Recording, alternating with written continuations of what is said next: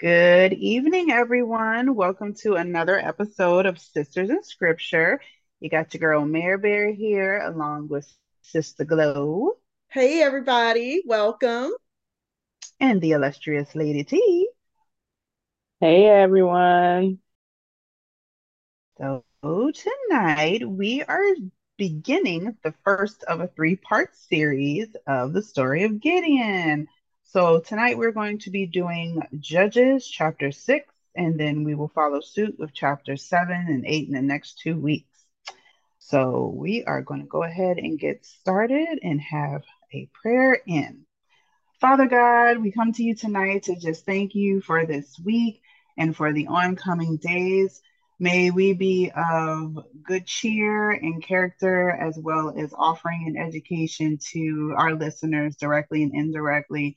Bless us this week coming up and just give us the strength to carry on and just be the great and wonderful Christians that we can be and others ensue.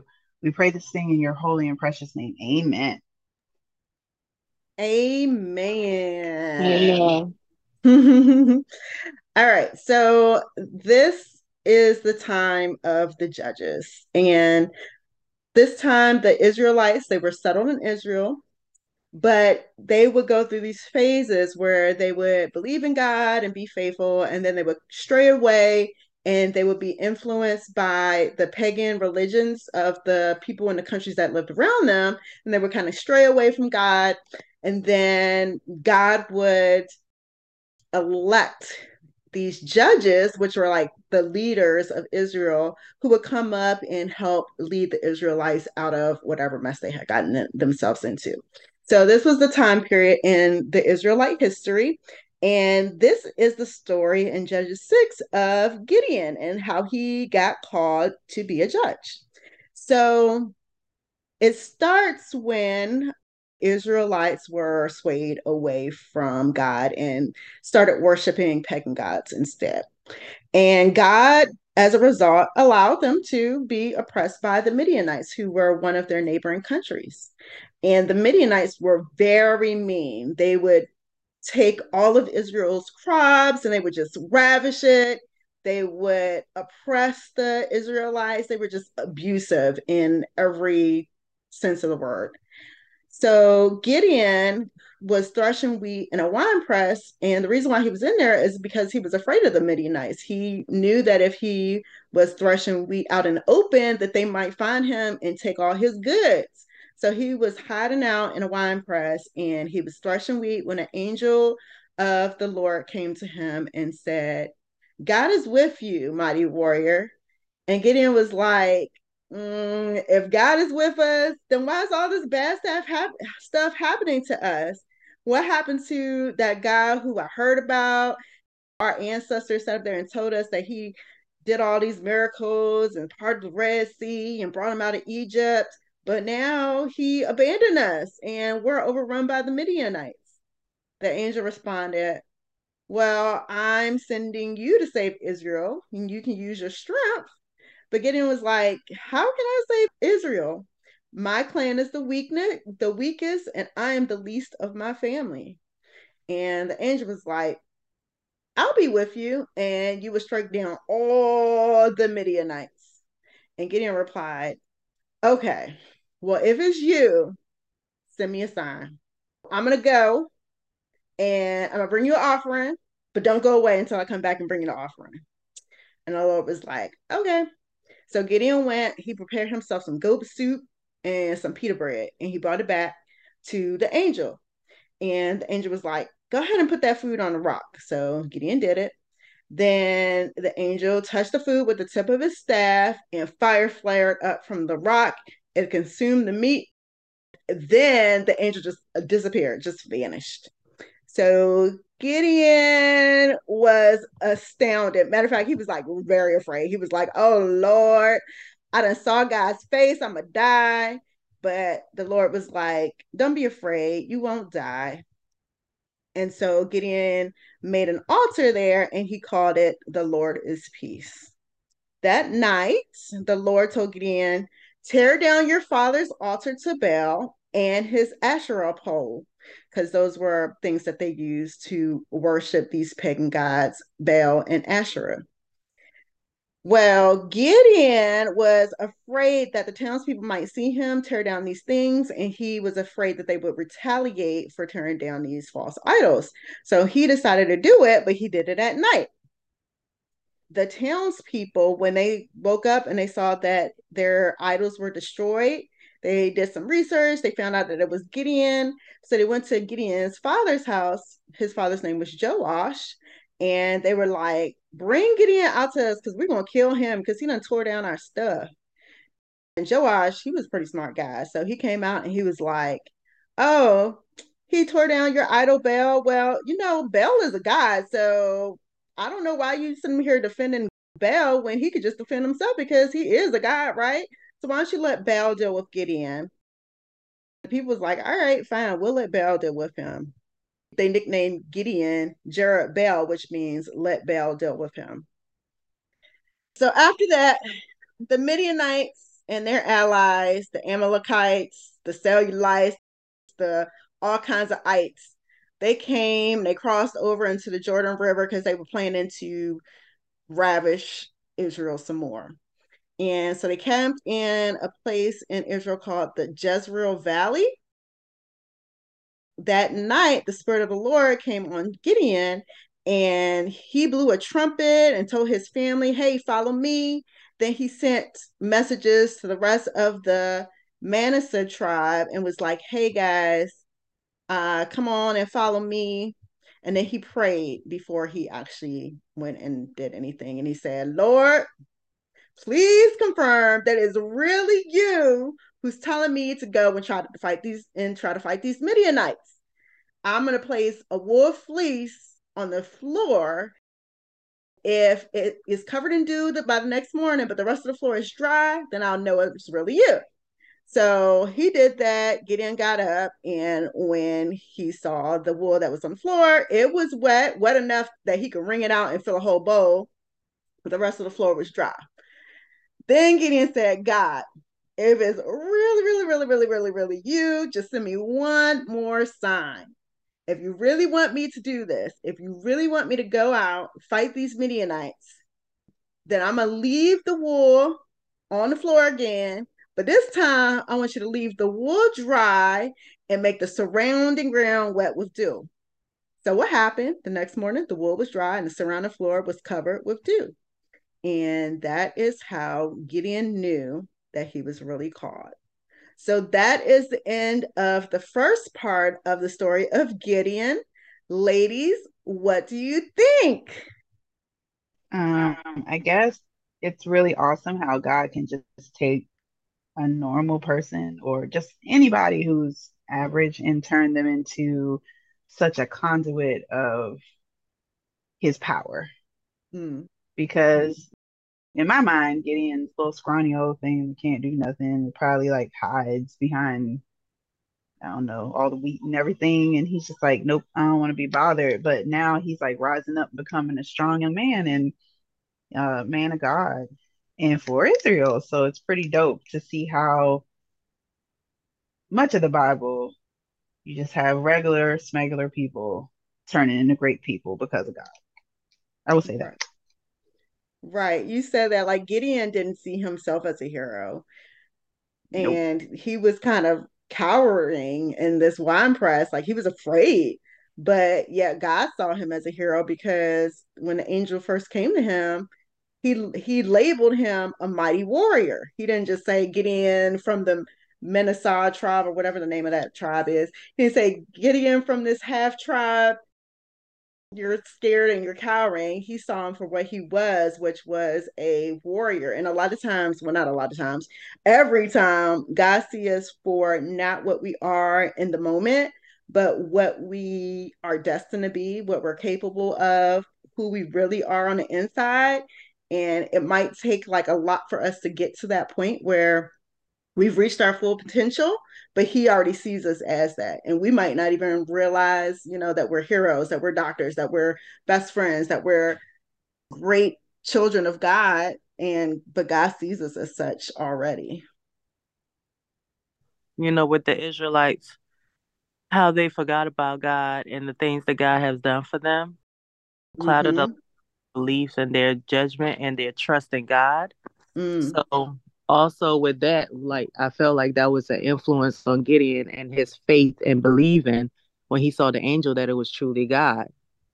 And most of the time in our lives, like when God does something for us, and then we kind of like, you know, when we get to a posture where we feel like, oh, we got this now. It's kind of like we give God parts to handle. And then once he delivers us or does something for us, then the rest is, oh, we got this from now, you know? And then we'll try every type of option till we run out. Then we want to cry out to God. But the great thing is that God is always there. You know, he will always respond when we call. So with Gideon being so doubtful, to me, a lot of people, it's kind of like, okay, I want to see if it's really God. It's really God. To me, it shows that at one point he knew who God was, but then now his voice is not so clear because he's lacking the faith that he had before. So that's how I saw with the fleece. Like, you know, you always kind of like when God tell you to do something, you're like, is it really you? Because we really don't want to do it. It's like, is it really you, God? Then let this happen before I do it. But we, most of the time in our hearts, we already know that it is God. It's just that our human being, our self does not want to accept the path that God is choosing us to go to. So it sounds like you're saying that because of Gideon's upbringing, you know, the Israelites were in a point where they were influenced by pagans. And because of his upbringing, it made him doubt God. Yep. Even though he probably knew it all in his heart. And that's applicable to today, too, because we are surrounded by so many idols. Like, you know, you turn on the TV and there's celebrities. Celebrities can become an idol. Money can become an idol. Power can become an idol, and we're surrounded by all these idols that a lot of times we lose focus on who's really in charge, and we think that we need money to survive, we need this to survive, we need that to survive, because we've been so conditioned that that's what you need to survive when it's really God. So that's interesting. I would say I kind of took it a little bit of a different way with Gideon asking for all these signs and wonders.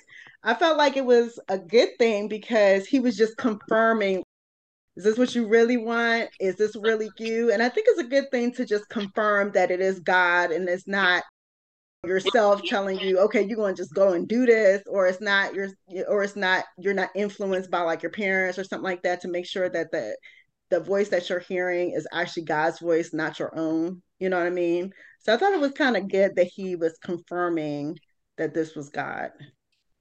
I felt like it was overdone. Like, to me, yeah, it was. I mean, it was burning overdone up and going into flames wasn't enough. I mean, if I was God, I'd probably be like anger, like, what? Didn't I just show you like twice? It was a little overdone. I agree. I agree. It was definitely overdone, but I will say in his defense, because, and I really want to call his father Josh, because it looked like Josh to me, but whatever. Josh. Anyway, Dad is the one who's, they're all believing in the idols. So it's kind of a bad thing. Like when, you know, kids only follow what their parents do a lot. Not to say 100% it has to be, because we've all seen where even a child who is convicted will still feel a certain way, even if their family feels a different way. But it is kind of rough in his defense because his father fell off the wagon. So it's only expected that he probably would fall off too, because he's following his dad. But yeah, the burning flame with the meat was great. I would have been straight with just the first flea. And that would Right. I would have been like, all right, gotcha. But I guess 3 times is a charm, and I guess he just needed the extra confirmation. And probably it's like you saying, Lady T, it's probably his flesh being scared too, and needing that extra. Listen, the Lord has spoken to you not once, not twice, but 3 times. it is time to get up, Gideon. Do what you need to do, Gideon. And, you know, that's what he's pushing forward through. Well, what was being asked of him was a big feat. I mean, he was telling him, hey, you're going to lead. Gideon was literally a nobody. He was from the half tribe of Manasseh. He was, I don't even know if I'm saying that name right, but he was from that half tribe. He was in the smallest clan of that tribe. And this is not a guy who was a leader in Israel. He was just like Joe Smo off the street, really in the wine press. He was Joe Smo. And they're like, you're going to lead the Israelites to defeat this other country that was big and bad at the time. You know, we don't think about that, but that'd be just like if God came to you and said, okay, you're going to lead the USA to defeat Russia. You're going to be like, huh? You know, you got no war training, no nothing. You know what I'm saying? I'm pretty sure Gideon was like, okay, wait, you sure? Wait, you sure? You sure? You sure? You sure? You sure? That's why he had to do that fleece like twice, because he's right. Like, listen, I don't know, you done picked the wrong person. But I'm sure throughout the Bible, many people, like even probably little Mary, she was like, me? You talking to me? I'm gonna carry the Messiah. Right. No, maybe you mean my sister. Let me go get her. It's easy to kind of see this, but can you just imagine being in that situation? I'd have been like, you sure?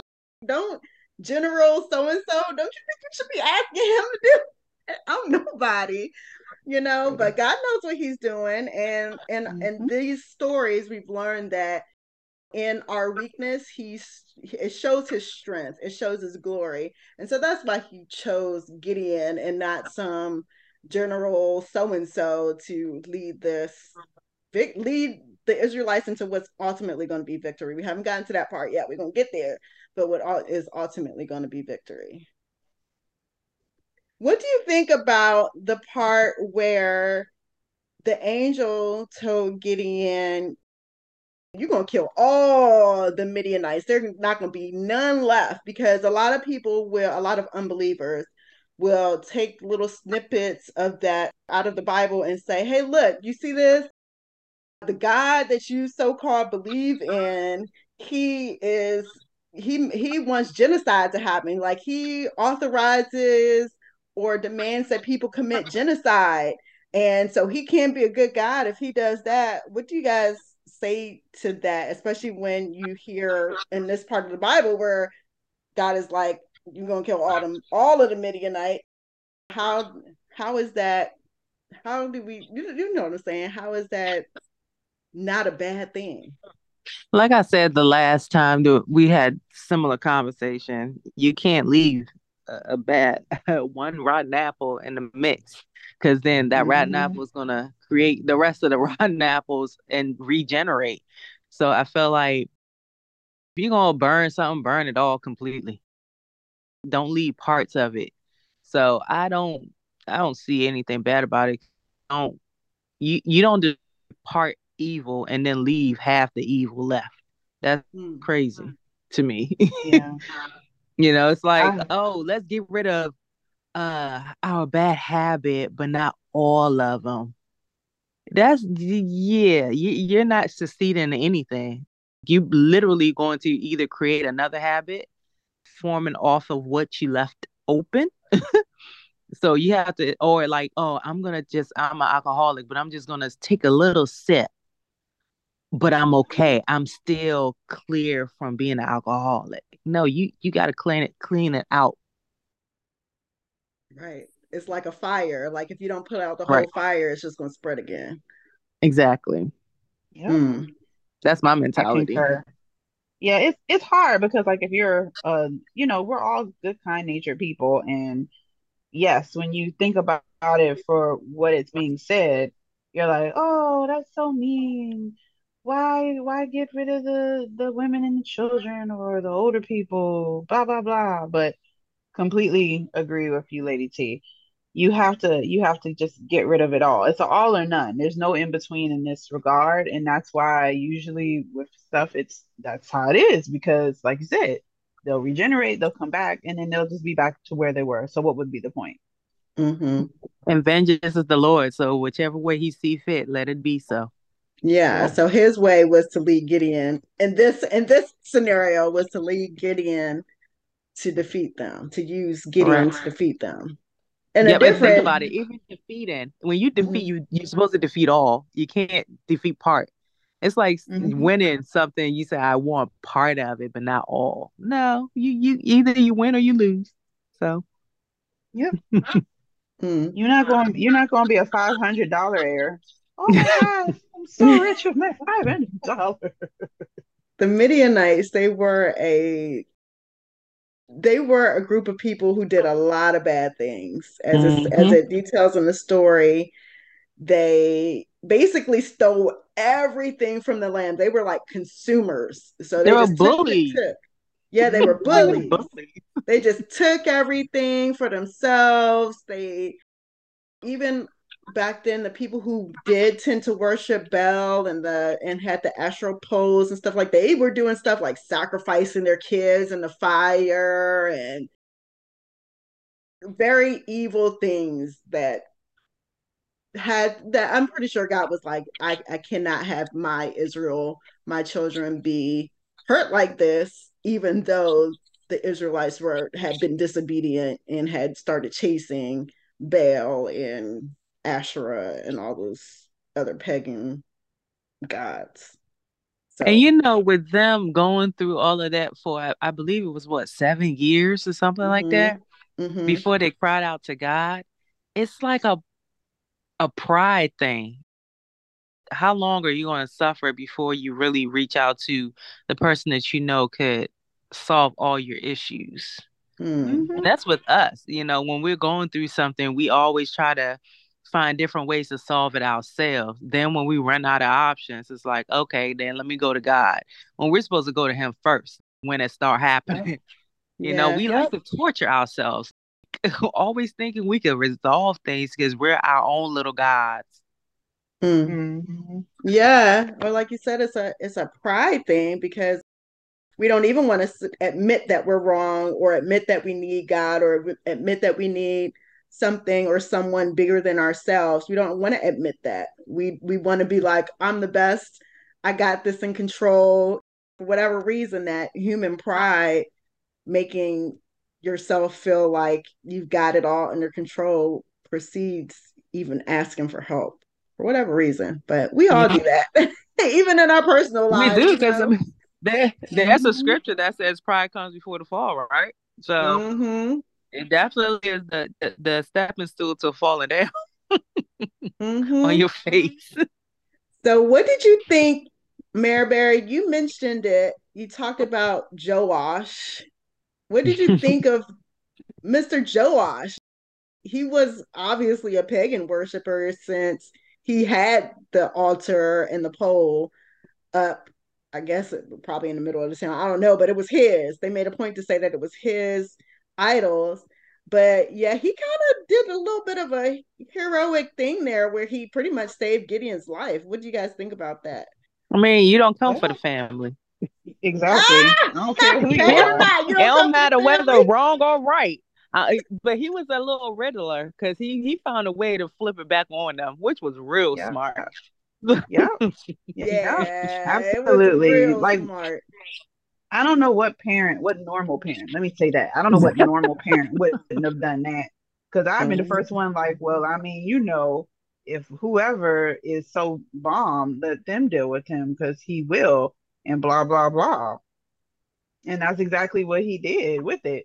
And I mean, he wasn't even tripping. I mean, he's like, oh, he did it. Okay. I mean, because who knows? He probably went ahead with the whole situation because I guess it doesn't say, but maybe they were being tortured by the Midianites and they thought, well, maybe if they all believed in Baal and Asher, that it would save them. But clearly it didn't because they still were being ravaged. So I don't really know, but. He kind of tested their faith to their God. Yes. Maybe. Because maybe the Midianites were forcing their beliefs on the Israelites. True. True. And that's the reason why Joash had these idols up. Not because he believed. Joash probably knew that Baal wasn't going to do anything because Baal wasn't real. He knew it. he just challenged the people who were challenging him. So it was very smart, but I feel like even that response, he was like, well, I know Baal isn't real, but these idiots think so. So I'm going to use it against him. Pretty much. And it was and smart. You're not coming for my son. So therefore, here you are.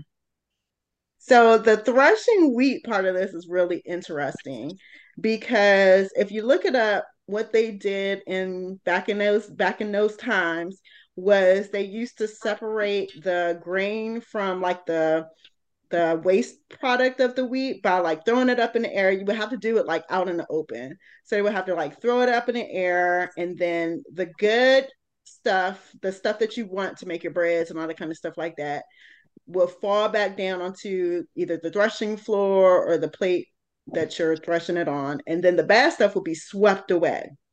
But Gideon, because he was afraid, he was doing this in the wine press. He was doing it basically in an enclosed building where they really just press grapes to make it into wine, because he was afraid. I feel like that's symbolic, you know what I mean? Symbolic of a few things. First of all, the threshing wheat has always been so symbolic of God removing the bad stuff from us, or removing or being able to separate his people from the people who are of the world. So that's always been a thing. But the fact that Gideon was doing it in an enclosed place where it wasn't very, he wasn't able to separate the good and the bad, maybe because he was being so oppressed, which I think can be kind of hard to do. Like when you are under control of a certain peoples or being oppressed or being abused, it's hard to be able to separate good from bad. So what do you guys think of that?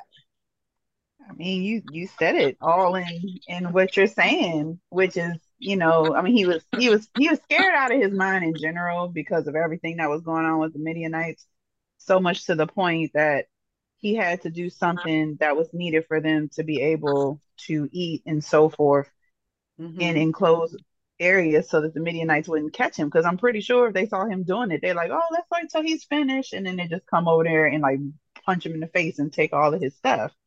And that way they wouldn't see, and he would be able to have something for, you know, his family, which is something that they wouldn't allow to happen, because they would ravish them for pretty much everything.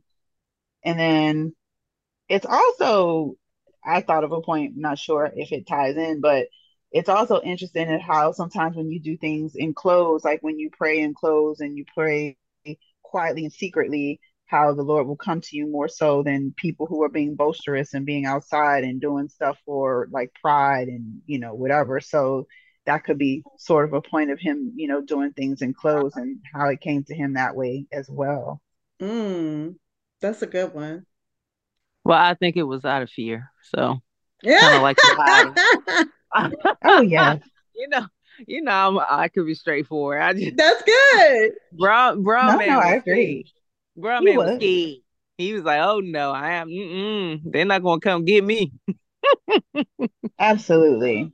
Absolutely, I agree. It was out of fear, but I'm just saying, like sometimes how people do things like in closed, I guess more or less like he'll come to you rather than God will come to you however he wants to come to you. Exactly. Let's not get that twisted. But I think in this regard, because Gideon was so scared and fearful, it made sense for him to come to him in an enclosed place and space, because I think he would have received it better. Because I think homeboy would have like pressed himself into the ground if he had been outside and wouldn't have known nothing, because he was that scared. Yeah, God does not mind coming to you when you are at the lowest of the low. You should be at the top of the hill, you know what I'm saying? But you are at the bottom of the valley, and he'll come and meet you where you are. We all should be at the top of the hill, but a lot of times we're at the valley either because we're afraid, or because there's something oppressing us, or because there's something that's in control of our lives that is not God. And in this case, the Midianites were in control of Gideon's life, and fear was in control of Gideon's life. And I feel like anytime that you have something other than God in control of your life, you're going to be at the bottom of the valley when you really should be at the top of the hill. And it doesn't matter, because if you stay faithful, God will meet you there and he will bring you up to the top of the hill. He will use his strength in your weakness to get up to the top of the hill. So I think that might be the symbolism, some of it. But yes, he was afraid. And FYI, like, you can never outrun God. It doesn't matter where you we go, because, you know, I think God loves to be in the low of the low with you, you know, because then he truly will show you who he is to you. When you're in the low of the low, or even trying to hide, that's when he likes to come to you, because at that moment, everything is tuned out at that moment, because you're so busy trying to hide. And who do you see? God. Think about it. Even Jonah, he went in the whale, like, God still was speaking to him. It's like you cannot outrun. Doesn't matter how low you go. He will go to hell to get you. So you can't outrun or hide from God. He sees it all. He knows it all. And he is not afraid to come to whatever corner you are. That's good. That's really good. And it's so true, too.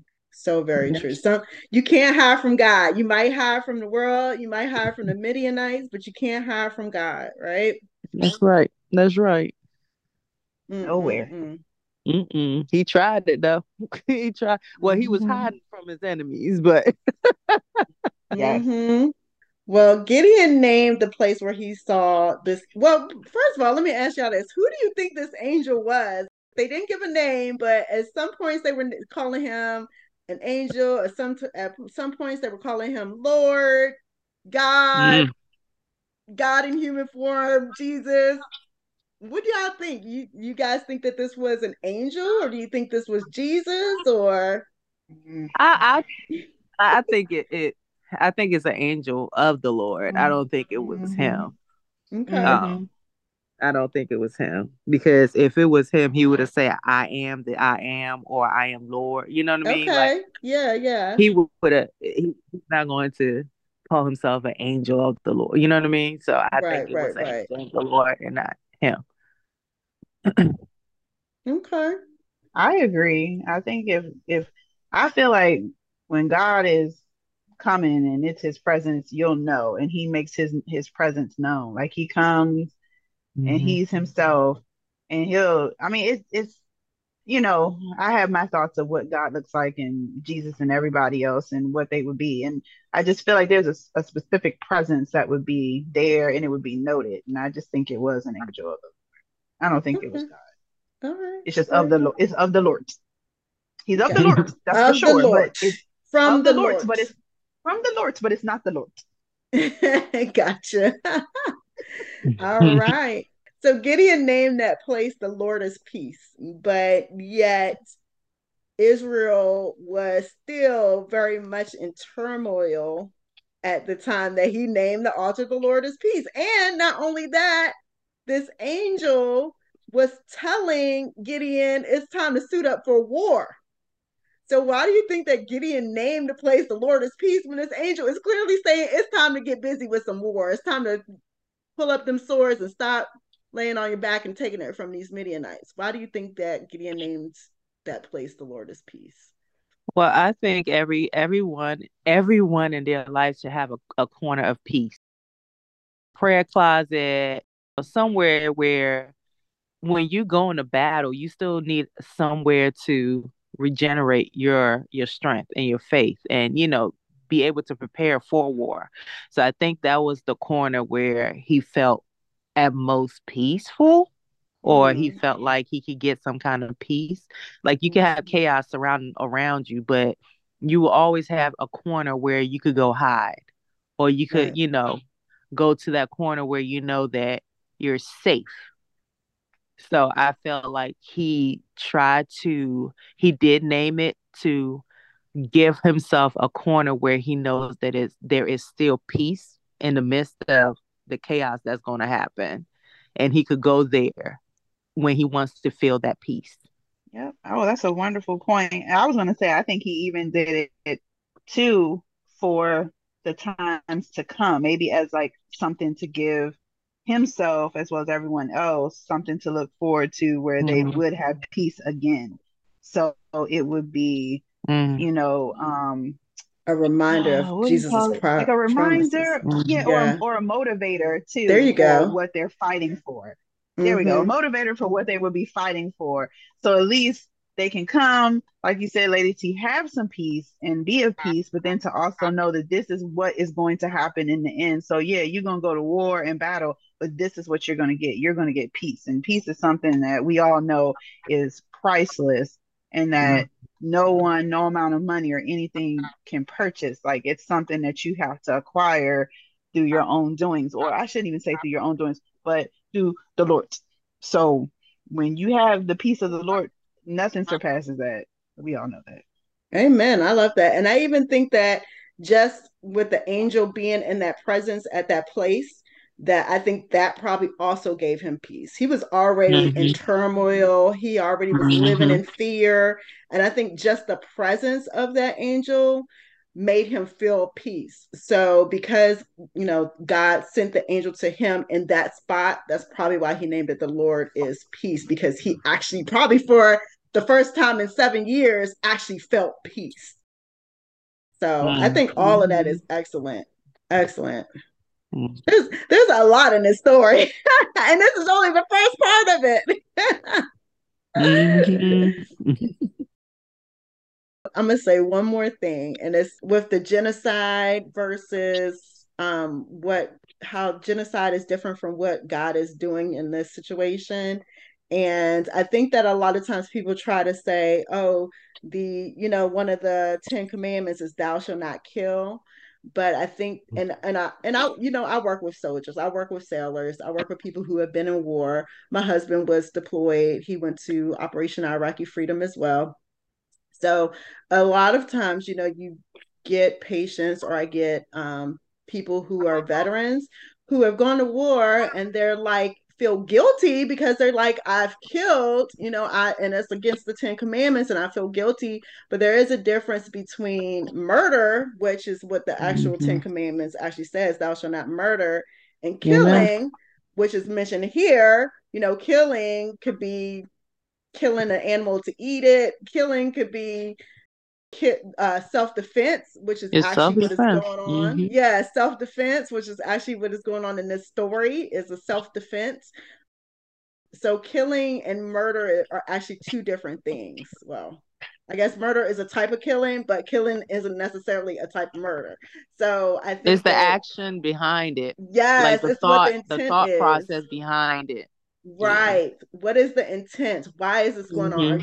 Are you killing somebody because you're trying to overpower them and make them bow down to you and make them worship pagan gods like the Midianites were doing? Or are you defending your family? Are you defending your own life? Is it self-defense? It's a difference. So I would say that also is a difference with God and why this is not an evil request of God, you know. Yeah. So. All right. Anyway, final thoughts, guys. My final thought would be, I would say I'll relate it to me.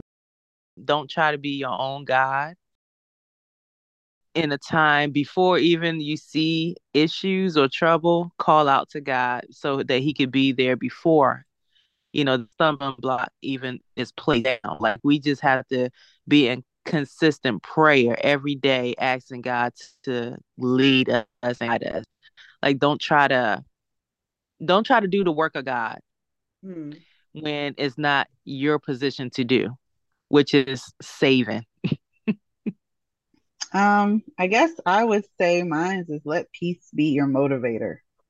Ooh, I like that. So, that's good. A lot of times, the human flesh, regardless, I think a lot of us don't realize that we're drawn to drama and we're drawn to stress and strife and all this other kind of stuff.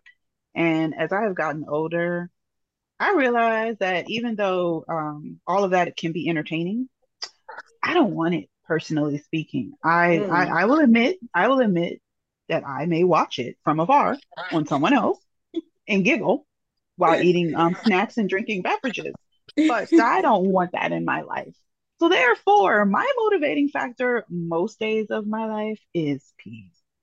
So let peace be your motivator. You don't need stress and strife and pain and suffering. And if you do have to get down and get funky, like Gideon was about to go do to get that peace, well, let it be your motivating factor, because you're going to get to your peace, and that peace that you're going to get through from the Lord is going to be better than anything else that you could ever have in life. That was amazing. I would say my final thought is that God knows you. He knows what your potential is, and he sees you not as you are, but how he's intended you to be. And even though it might be a time in your life where you feel weak or small or powerless, God sees you as strong. He sees you as someone that he loves, someone that he purposely made for this time and this place, someone who is his child, someone who is the head and not the tail. And I just feel very confident in God that he sees me as that. And I'm glad that he made me for this, with all the destiny that he has put in my life, that he made me for this time. So I'm thankful for that. And that would be my final thought. Amen. That's just beautiful. Beautiful lady. Well, on that note, we could go ahead and pray out. Right. Father God, we thank you, oh God, for your mercy, your grace, Lord. We thank you for your love and kindness towards us, Lord God. We thank you for your wisdom, God. We thank you for you always being there for us, Lord, when we call on you, God. And even when we do not, Lord, you're ready to always be there and resolve whatever issues that we may have, God. So thank you, Lord God, even with the story we're getting in, Lord, just learning everything about the story and the scripture and, his faith and just connecting it with our lives, Lord. We just thank you for giving us that open mindset to be able to receive as you access to always be open, Lord. So we thank you for the wisdom that you've imparted, Lord. We ask that our listeners will be able to take a nugget out of this, Lord, and also apply it to their lives, Lord. And God, that you will also speak to them, Lord, clearly as they listen to this podcast, Lord, and direct whatever they're asking, Lord. Just give them the answer through this podcast. That's our week, Lord. God, our footsteps, Lord God, go before us, God, through this week, Lord. Prepare the way for us, Lord God, to be able to do your will, Lord. Clear the path, Lord God. Remove the hand of the enemy upon anything that we have to do this week, Lord, that we may be able to have that clear path to be able to do your will, God. Give us the strength. Give us the boldness, Lord, to be able to move forward this week. We love you and we thank you. In Jesus' name we pray. Amen. Amen. Amen.